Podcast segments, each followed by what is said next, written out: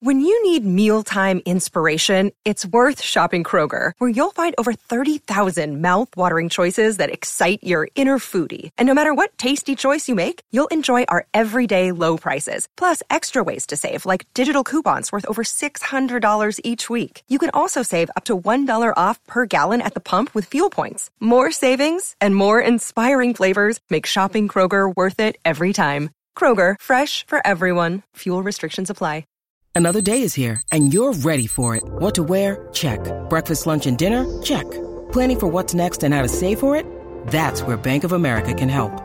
For your financial to-dos, Bank of America has experts ready to help get you closer to your goals.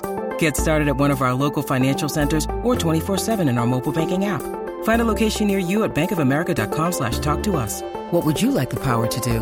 Mobile banking requires downloading the app and is only available for select devices. Message and data rates may apply. Bank of America and a member FDIC.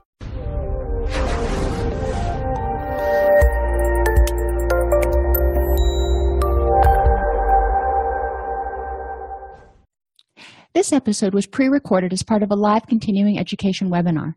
On-demand CEUs are still available for this presentation through all CEUs. Register at allceus.com slash counselor toolbox. I'd like to welcome everybody to today's presentation. This is a continuation of our supervision series. Today we're going to be talking about the three stages of supervisor and supervisee development. We're going to review the three stages, and they're the same for supervisor and supervisee forming, storming, and norming. It's important to remember that when we're helping supervisees develop, we're still providing that non judgmental support and using a counseling or therapeutic approach to address feelings, thoughts, and actions that may impede the supervisee's professional performance, but we're not providing counseling. We're using that warmth and empathy to identify areas where that person might need to seek counseling. Supervision is consultative with self evaluation and exploration. I don't want to be doing all the work.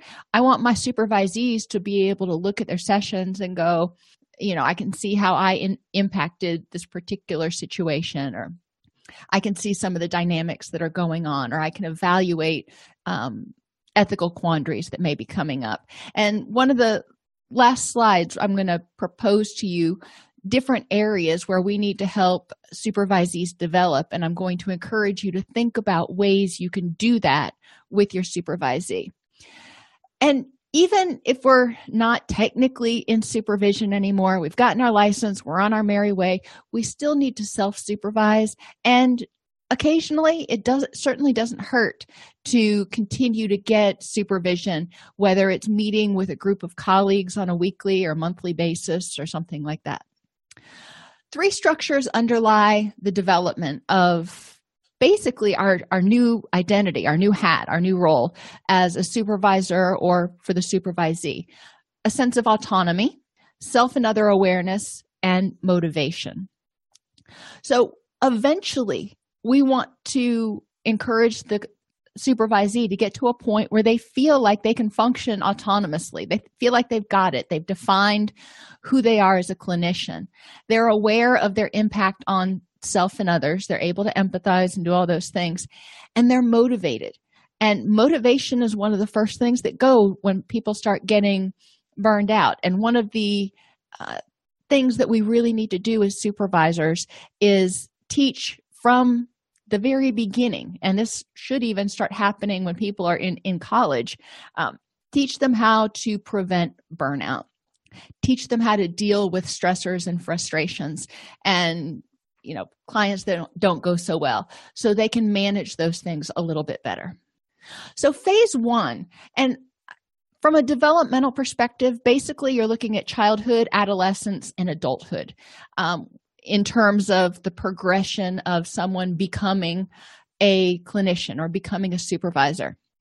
In phase one, for the supervisee, the supervisor needs to create a safe place for the supervisee to explore new techniques, to try out things, to go into a session with a new kind of client or, you know, even maybe the same kind of client and basically get their land legs. You're really solidifying those basic counseling skills of listening, um, nonverbal skills, paraphrasing, all that stuff. Um, and you know in phase one they're still starting to learn new techniques you're going to have supervisees some who are more interested in you know starting to learn techniques from the get-go and others who are really wanting to get that humanistic undercurrent going where they can provide the basic environment that is conducive to change.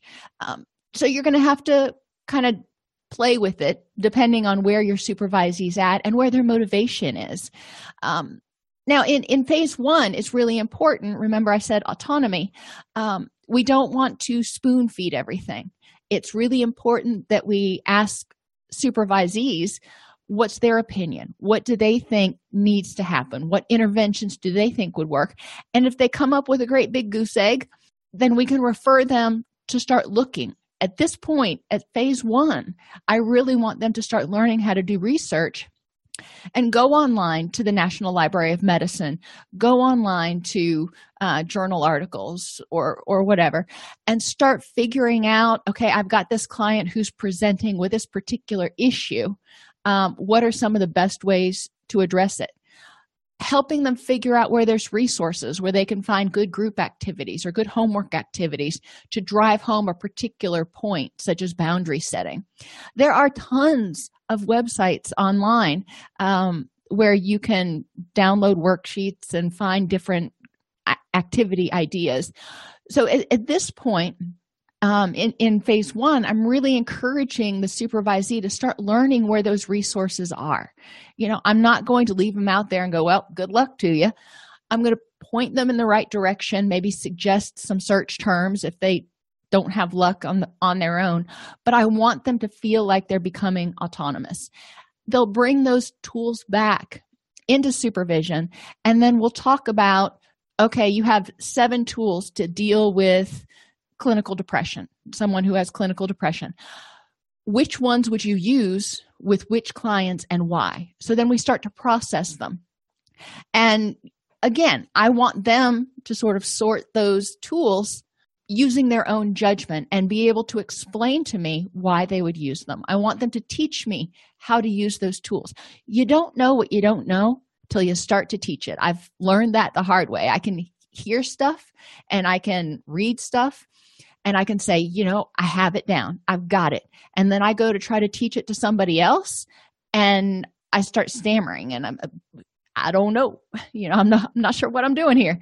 So, and it's really important even for uh, us as supervisors if we're going to teach a technique, do a dry run.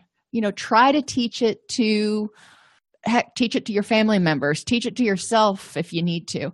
But try to figure out how are you going to explain it and make sure that people are are understanding it. And a lot of supervisees remember we're, we're playing to different learning styles. Kinesthetic learners remember prefer to manipulate the information. They want to take that technique and say let me flip it around in my head and think about who it would work with and what issues it would work with. And that's how they learn best. Visual learners are going to want to read about it.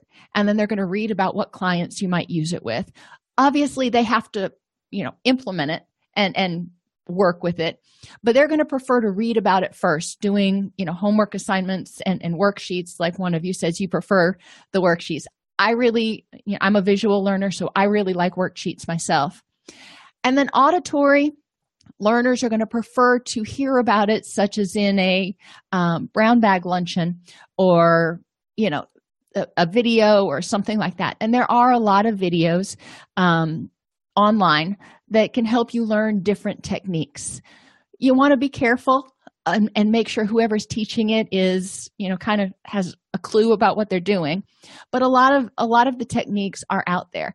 Um, so the internet can be a good resource. In phase two adolescence. Now think about how we deal with adolescent children or young people, whatever you want to call them, and think about what they're going through. They're trying to define their identity, they're trying to find kind of where they belong, what their niche is. Same sort of thing for the adolescent or the um, storming, is what they call it, uh, supervisee. They are alternating between exploration into new areas. They're going out, they're trying to learn something new and then they come back and they go you know what that didn't work so good i like this comfortable set of tools that i use right now. And that's great you know that they have a comfortable set of tools. But as clinicians as supervisors we can encourage them. We can share with them when we've tried techniques that have fallen flat or you know had a, had sessions that didn't go so well. Because we want to make sure that they are uh, not losing enthusiasm. We want to encourage but we also want to encourage them to examine why did it fall flat or why did the session not go well? Look at what the dynamics were what was going on. It could be the client was just not emotionally present that day. It could be the supervisee was not emotionally present that day.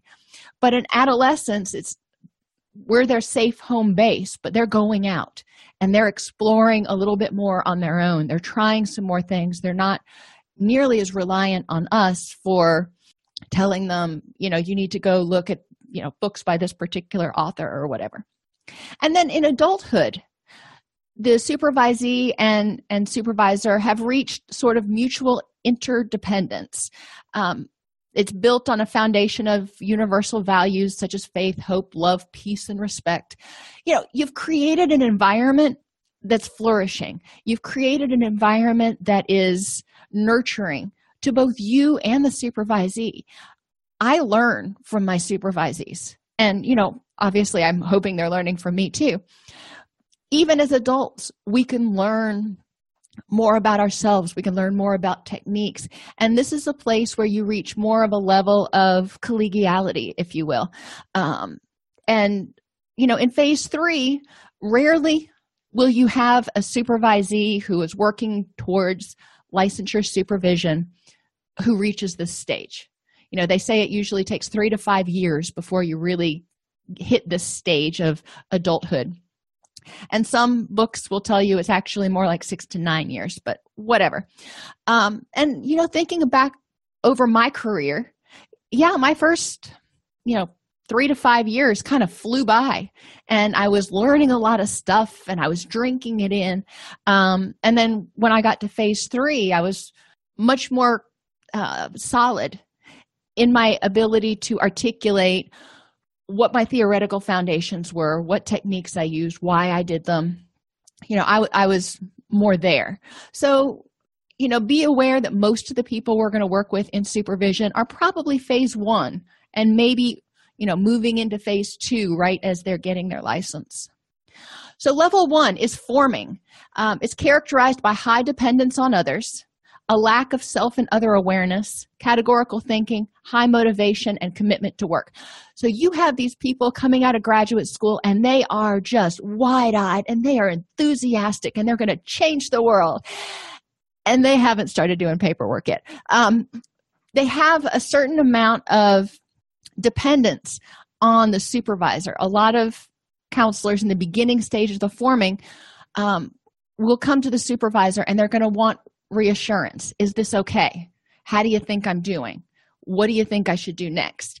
And we can answer those questions. I would encourage you in order to spur development to respond to it well what do you think you should do? You know what are your ideas? And then i'll tell you mine. And then we can talk that way. Um, in the early beginning like the first three months sometimes that is a little bit more challenging and they really need me to throw out some ideas. But most of the time um, especially because supervisees know what to expect when we create our our uh, contract they know they're going to be asked to come up with the ideas. So yes they're dependent on me to a certain extent to help them navigate to help them figure out you know when do you make the call to the um, abuse hotline to do all these things. Because it, that confidentiality thing just freaks people out which you know i don't blame them. But this is the time where it's really important for us as supervisors to really be looking at the ethical the administrative and the clinical aspects of what they're doing. Let's not form bad habits. A lot of forming counselors are plagued by feelings of anxiety and driven by the desire to do it right. And it's not going to work you know whatever it is any technique you use is not going to work with every client. And what does right mean? Is it textbook or is it doing in a way doing it in a way that best meets the client's needs? So you may need to make some adjustments here and there. Now obviously if you're implementing a evidence-based practice to fidelity you don't have as much wiggle room but we're just talking about general techniques. When you're sitting in a session with a client what does it mean to do it right? And that's important for counselors to be able to sort of articulate in their own mind so they can look back over a session and say you know I, w- I was doing it right. I was doing everything i needed to do. We just hit a hurdle or we hit a speed bump. Uh, in level one they're also formulating clinical concepts on the basis of a single aspect of the client's history such as an abuse history or you know substance abuse or depression. They're just looking at this one thing um, and we need to help them expand and not only look at the his the biopsychosocial history but also look at the person in the present from a multidimensional perspective. What things could be contributing to this depression anxiety or whatever is going on. Um, a lot of times forming um, supervisees practiced by formulas such as all clients in early recovery are blank. All clients who are depressed are you know need blank. And we know from you know experience that that's just not the way it is. Um you know all client you can't really say anything about all clients. So we want to look at what their symptoms are what they're presenting with what their motivation is. And we want to dispel this um, rather rigid theory and and encourage clients to look at or supervisees to look at each client as an individual. What's going on with this person? When you are diagnosing depression for example with all the different permutations you can get there are like 124 different ways that depression can present um, in, in treatment and still be diagnosed as major depressive disorder which means you could have 300 clients and you know very only two of them have similar symptoms. So we need to look at what are the symptoms what's going on with this person what are their resources and what are their strengths. In level one a lot of times supervisees don't know how to formulate treatment plans and this is one area that I hit really hard because I think it's important, not only because we got to do treatment plans, I think it's important for the supervisee to be able to explain to the client when you have a problem, how do you develop a goal and a solution? How do you develop an individualized service plan?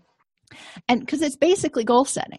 So, in, in my practice, a lot of times we start out with something they know, whether it's a recipe or rebuilding an engine or, you know, planting flowers, whatever it is, we start out with that. And I say, write for me a list of instructions for how to go from not having whatever it is to having the finished product and they do that that's usually pretty easy that's not scary um, so then we throw out something like major depressive disorder and i give them a clinical history so they know which symptoms they're dealing with and they have this client who's presenting with these symptoms and they're here. That's you know ground zero. And this is where they want to be. That's a finished product. How do you get them there? Um, we focus a lot on knowledge skills and abilities starting out by helping to educate the client or helping the client educate themselves then developing skills slowly and then being able to generalize those skills so they can use them you know in the outside world.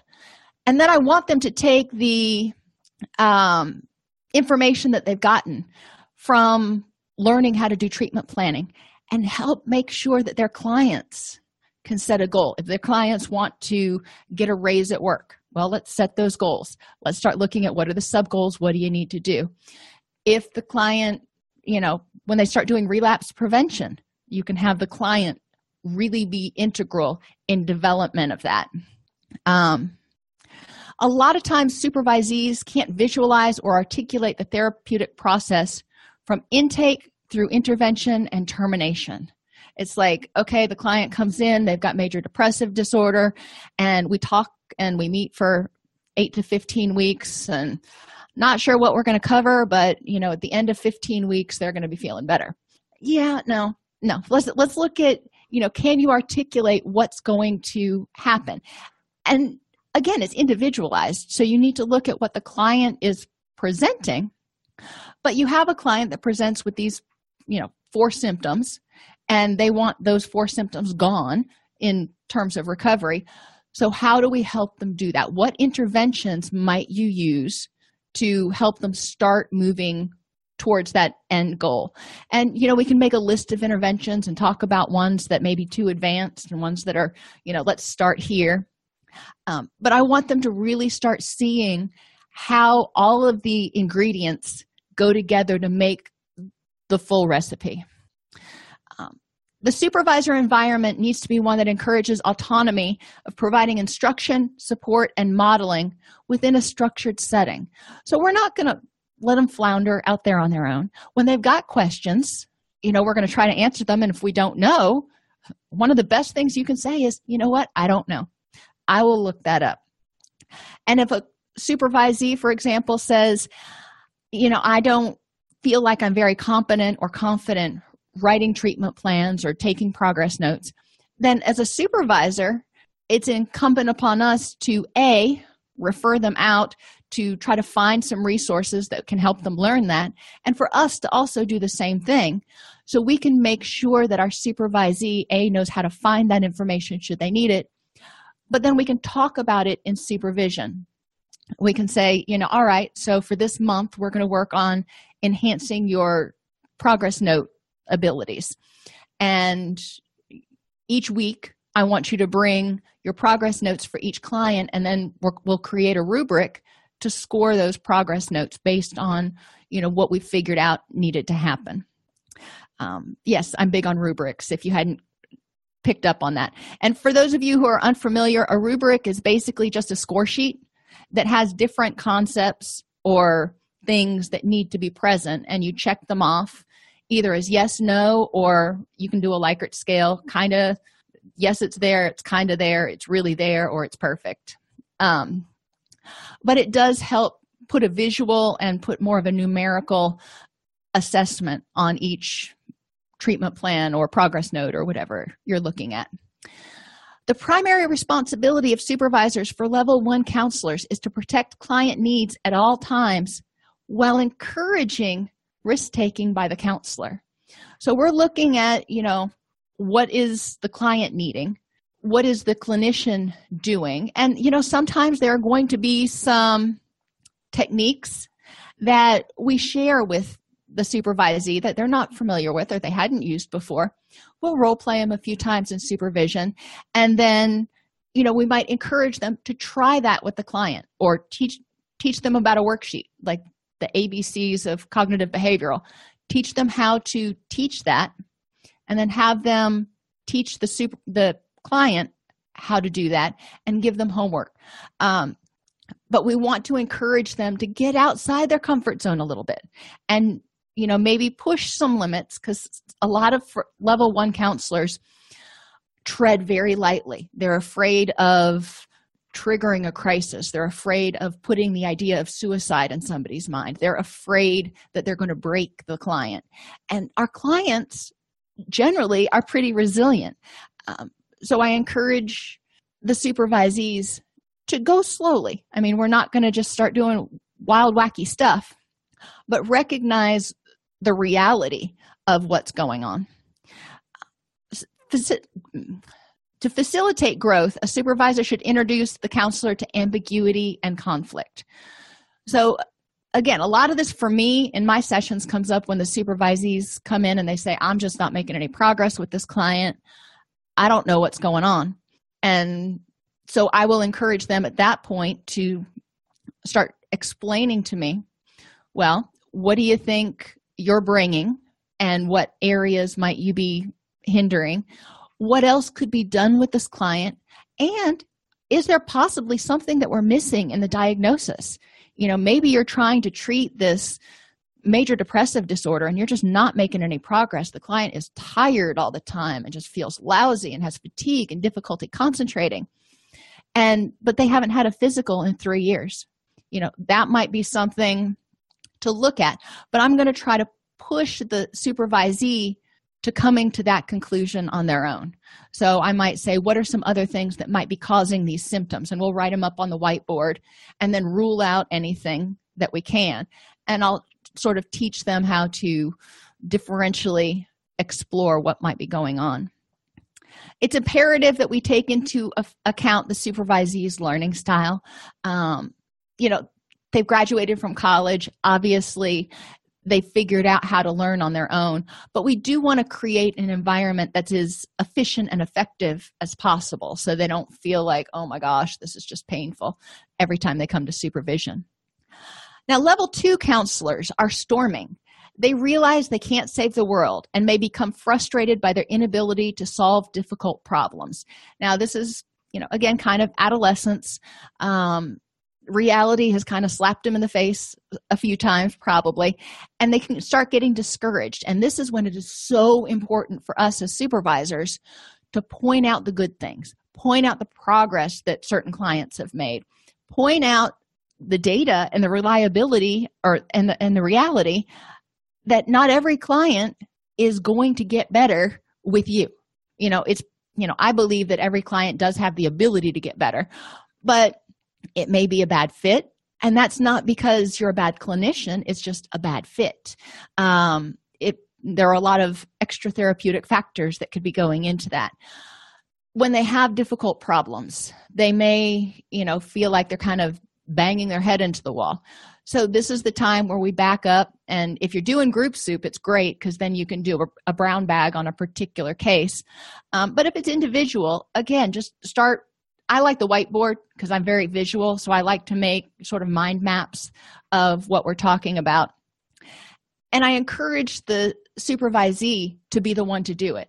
I sit and i let them write on the whiteboard because it's important for them to be able to do the process. Um, this stage is characterized by vacillating between autonomy and dependence. They think they've got it, they're on par, um, and they get a little offended if when they get constructive feedback sometimes.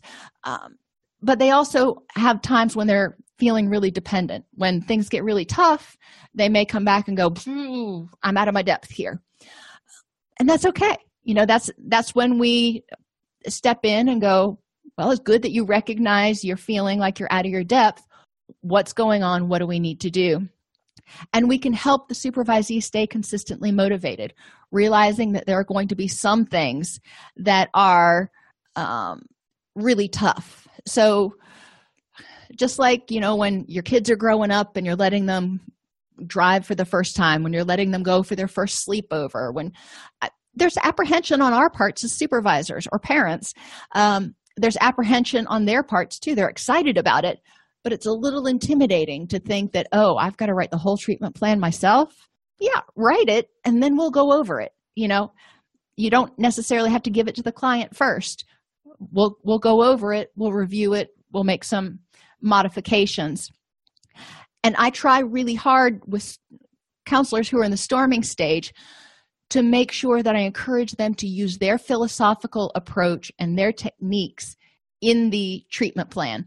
And we may talk about what I might do if they don't happen to be, you know, cognitive behavioral in nature, but um, you know, I really want them to figure out what's comfortable for them and what is effective for them.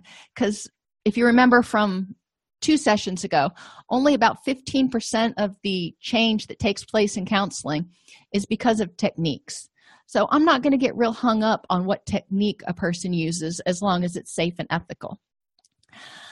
Although level two counselors have more skills and tools, they often don't know which tools to use with which client and why. You know, they may just throw cognitive distortions at every single client who comes through. They're not sure why. They know cognitive distortions tend to make you upset.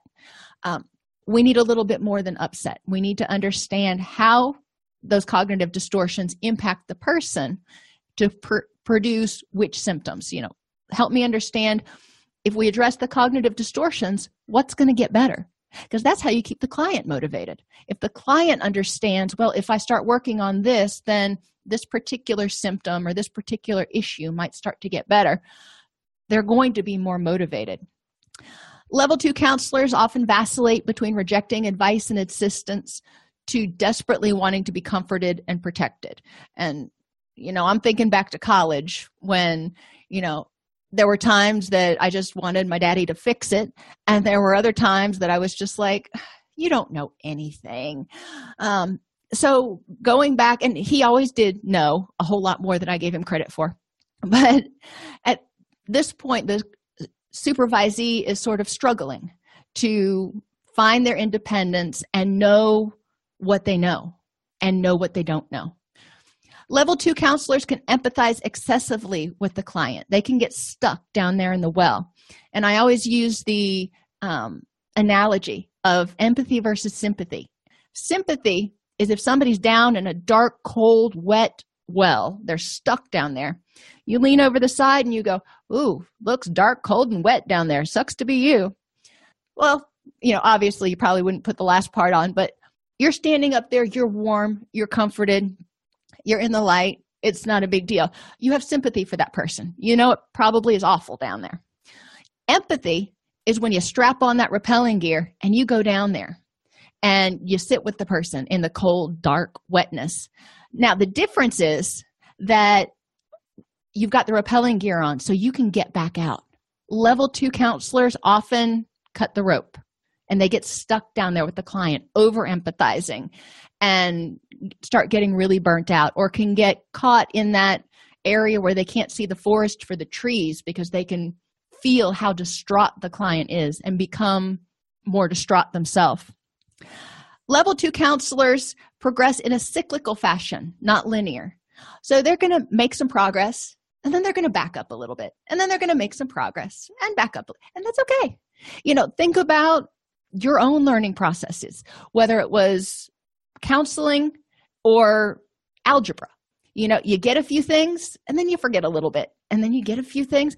I know for me you know i'm helping my kids my, my daughter's starting to do a college math course and i'm having to go back and review it. I knew it before but i'm having to review now.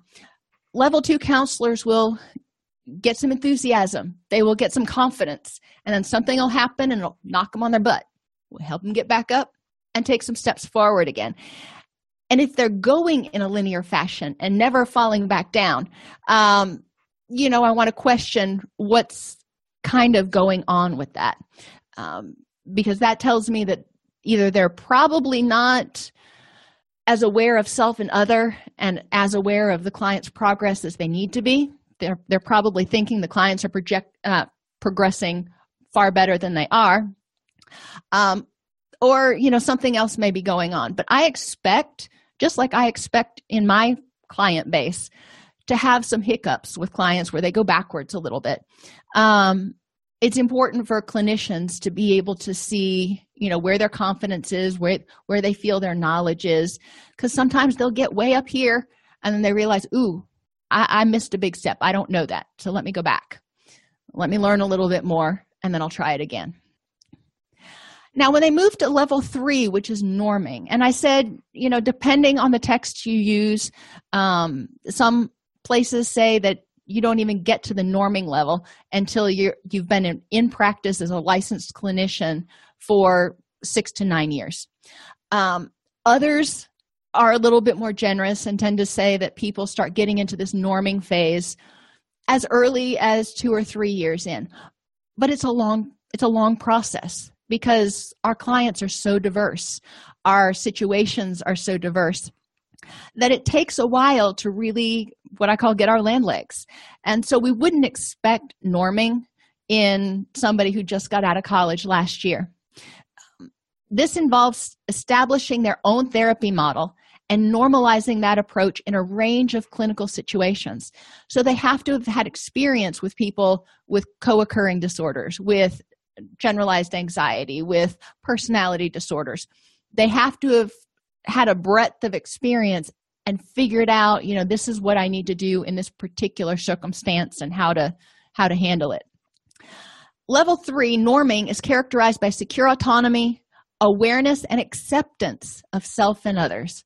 So, you know, accepting people where they are and a stable motivation. You're not that wide-eyed enthusiastic going to save the world but you're also not pessimistic either. You're aware that you're able to help people but there have to be some other elements like they have to be ready to help themselves. And you have some techniques that can help increase their motivation. That's great. You know when to use those. And it's you know a little bit more methodical at this point. Now for supervisors and remember i said yesterday sometimes you can have a supervisor at level one and a supervisee that's you know at, at level two. So it's important to know our, where we are as supervisors. Level one supervisors display a mechanistic approach. You come in you do the interview i take you on as a super supervisee. We do the individual development plan you sign all the paperwork. Every week you come in we do xyz yada yada. And it's just it's very routine. Level one supervisors often play a strong expert role. And for me i have always tried to kind of back off of that even with level one um, supervisees because i want them to realize their own potential. But a lot of level one supervisors think that they know that think that they're the expert and they try to guide supervisees towards certain outcomes towards certain results or answers. I tend to like supervisees to come to their own results and answers and then if it's not the one that i had you know hoped they were going to come to we'll talk about what's going on with them. The supervisor that's level one is undergoing hopefully um, supervision. This rarely happens and ethically it really should.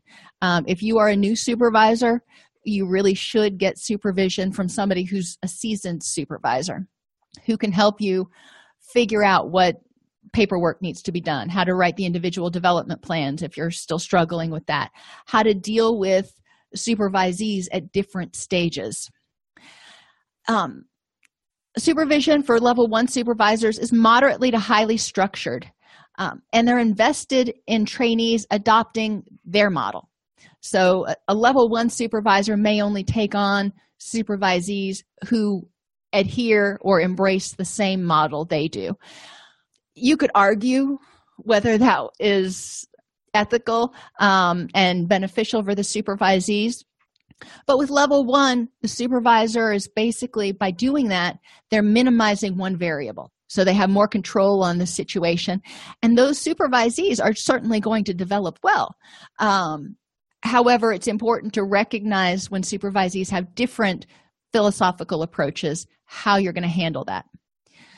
Level one supervisors have a lot of trouble with level two counselors because level two counselors are going through that teenage year where they're storming and they're vacillating with that push pull. And the level one supervisor may just be like oh it's so inconsistent. You know i wish this person would just you know slow down a little bit instead of trying to race out there and trying to grow up too fast so to speak.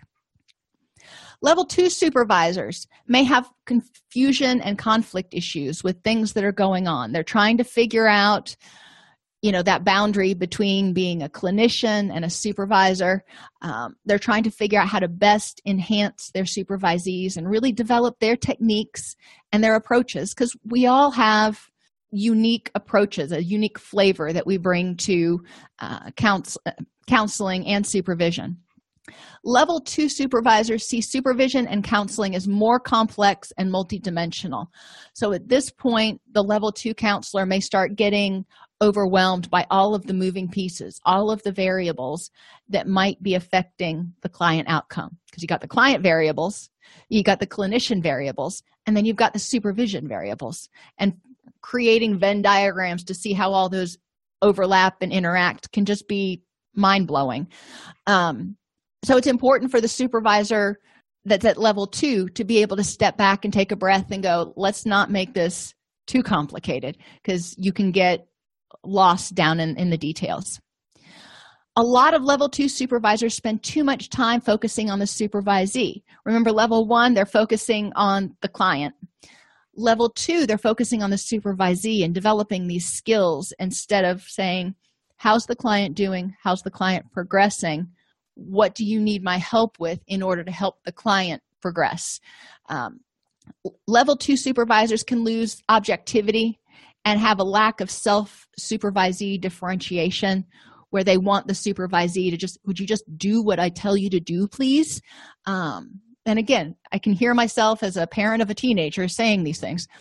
Um, sometimes a level two supervisor will blame the supervisee for their problems. And that's a big ethical issue but it's one that we need to be aware of. When the level two supervisor starts to get overwhelmed because they've got too many supervisees because this one supervisee is taking up more time than you had hoped they would um, or you know a variety of things that could go amiss but it's important to reflect on what's your part in it etc and the level two supervisor can have fluctuating motivation because you know sometimes just like the level two counselor fluctuates between um, you know being dependent and being independent the level two supervisor deals with that when the supervisee comes in and they may have fluctuating motivation on who they want to work with. They may just have this motivation that i really want to just work with level one counselors. They are easy they're malleable they're they're awesome. Or they may want to work with uh, level two clinicians who have more skills and tend to be more vocal and they have frustration working with client supervisees that are as dependent. So motivation can fluctuate with who they're working up level three supervisors are norming. And again there's no set rule for how long it takes to get to this stage. It takes however long it takes. But the level three supervisor functions autonomously displays self and supervisee awareness. You know i'm aware of what i would do in this situation but i'm also aware of what my supervisee would do whether it's the same or different.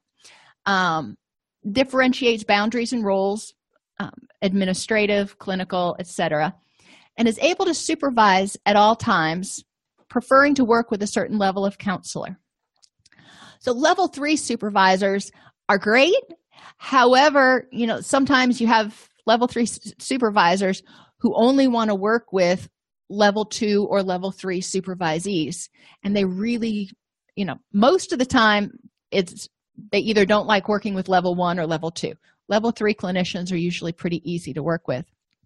Um, so this can be difficult in an agency setting where you know you have it's just kind of a pick of the litter who you get and what stage they're at.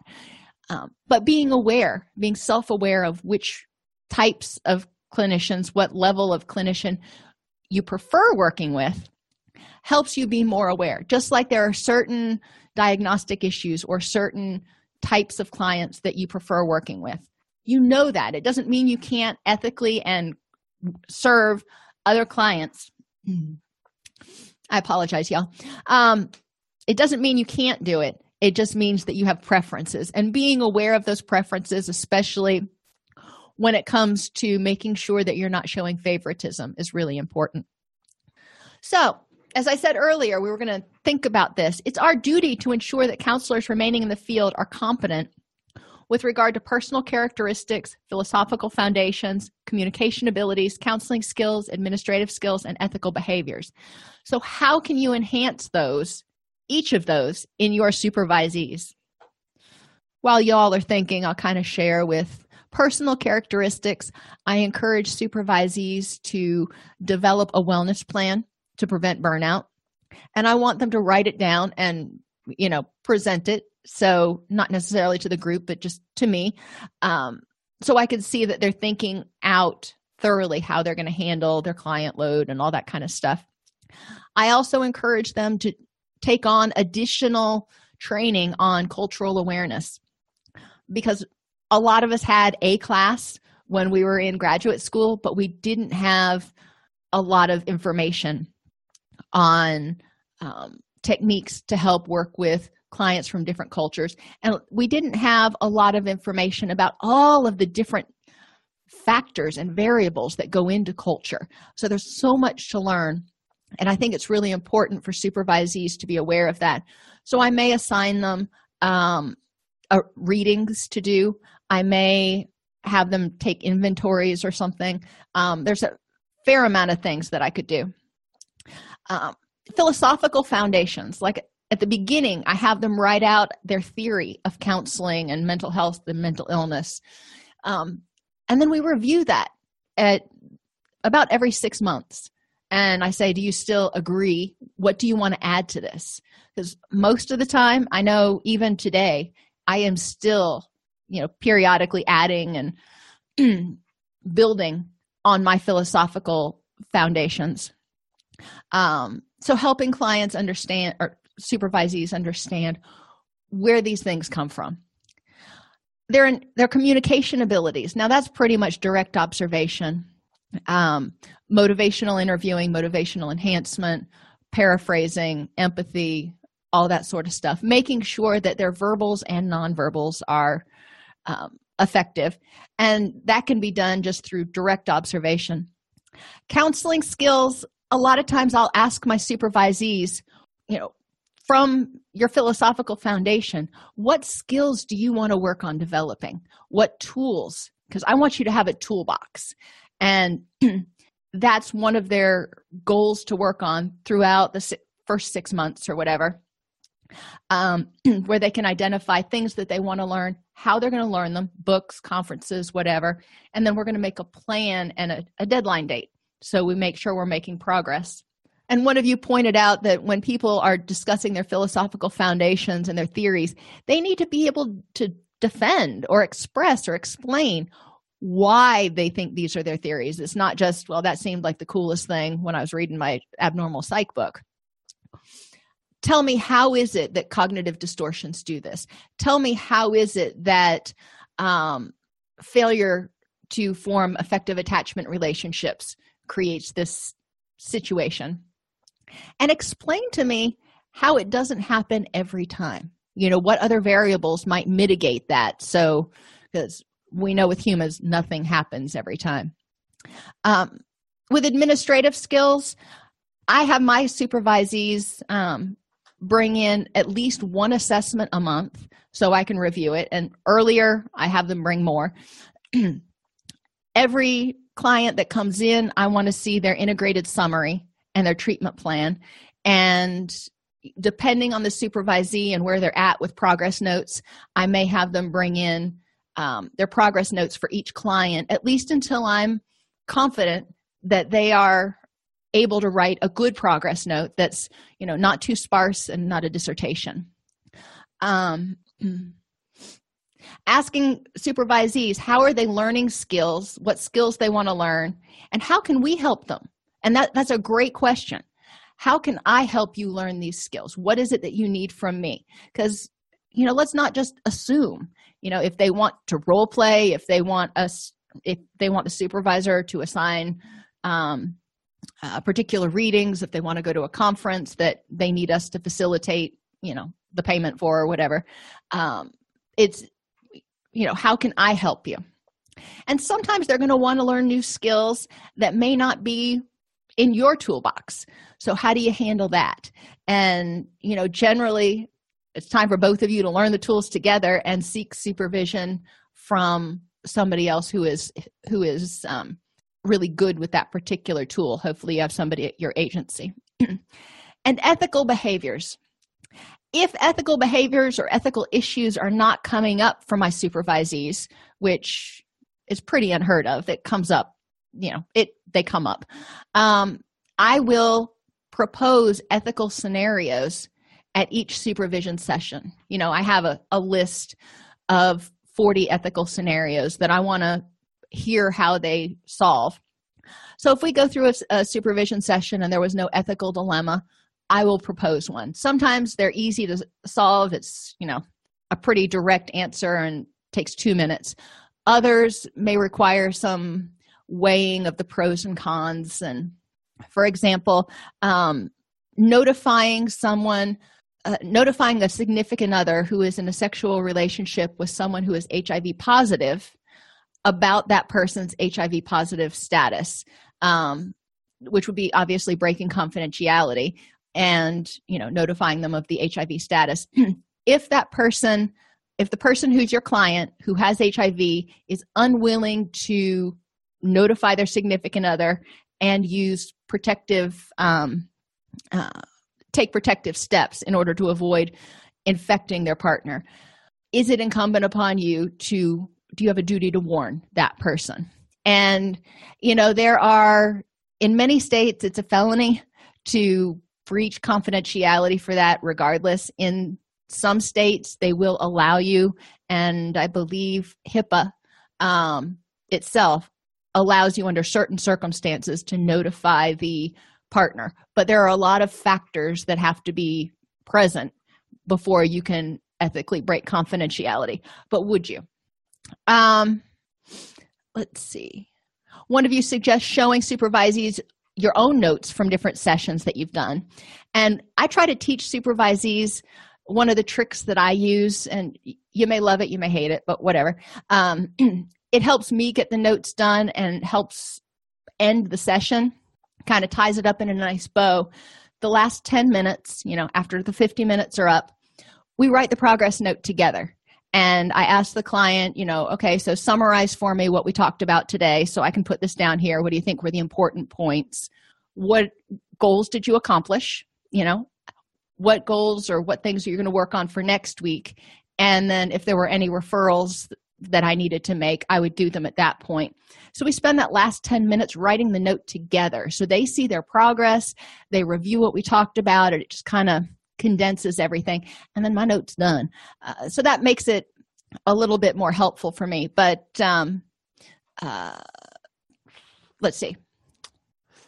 You can also, one of you suggested um, asking supervisees about ethical dilemmas that they're experiencing or they've heard of you know because they're especially if you work at an agency there are frequently ethical dilemmas that come up um, so how do you handle it? How do you figure out what's law versus what's ethics?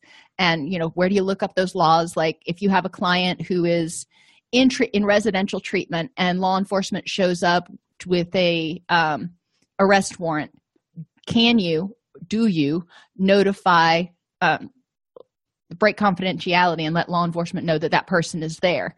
Are you able to break confidentiality? So there are things like that that you can do most state boards also have notes meeting minutes where they go over um, ethical violations. So if you go to your state board and look and see what, what people are getting um, brought before the board on those are other things that can come up. And yes a lot of them are going to have to do, deal with dual relationships. There's a lot to do with dual relationships with e-therapy with texting and all that stuff too that you can talk about. Okay forming whether you're a supervisee or a supervisor is akin to the developmental stage of sort of a young child. You're developing skills. You're learning this new world. And it's exciting but you have a high dependence on your own supervisor. You're you know going back to that parent going am i getting it right? Am i learning what i need to learn? And you can be sort of rigid or as piaget would say concrete in your application of principles. You know it's this is the way it's got to be done when you get to the storming phase it's sort of akin to the teenage years vacillating between independence and dependence but you can get easily overwhelmed and have difficulty kind of with boundaries not only between you and the client sometimes over empathizing but also between administrative clinical and, and ethical roles that you have to play. Once you get to the norming stage the person has found their identity as either a therapist or a supervisor they tend to be a lot more flexible recognizing that okay well normally i am pretty concrete cognitive behavioral but in this particular situation that's just not gonna that's not gonna be effective. You know when i'm working with somebody who has extreme acute trauma issues you know i'm going to use a more rogerian uh, humanistic approach most likely. Um, norming the person's uh, also better able to take more more take multiple perspectives. And they're more advanced at balancing multiple multiple demands of the client the counselor and the agency. So you know you have to have the billable hours. You know you can only go for an hour. That's another thing that supervisees have difficulty with is cutting it off at that hour and not going two or three hours. Well the person was upset well yeah the person was upset i, I hear that so how can you de-escalate that and set boundaries because you had two other clients waiting in the waiting room Um, so, talking about those different things, because that issue comes up a lot. All right, I appreciate all of the input and feedback I got during class today. Are there any questions? All righty, if y'all are good to go, then you can go take your quiz and be done, and I will see you next Tuesday. If you enjoy this podcast, please like and subscribe either in your podcast player or on YouTube. You can attend and participate in our live webinars with Dr. Snipes by subscribing at allceus.com slash counselor toolbox. This episode has been brought to you in part by allceus.com, providing 24-7 multimedia continuing education and pre-certification training to counselors, therapists, and nurses since 2006. Use coupon code Counselor Toolbox to get a 20% discount off your order this month.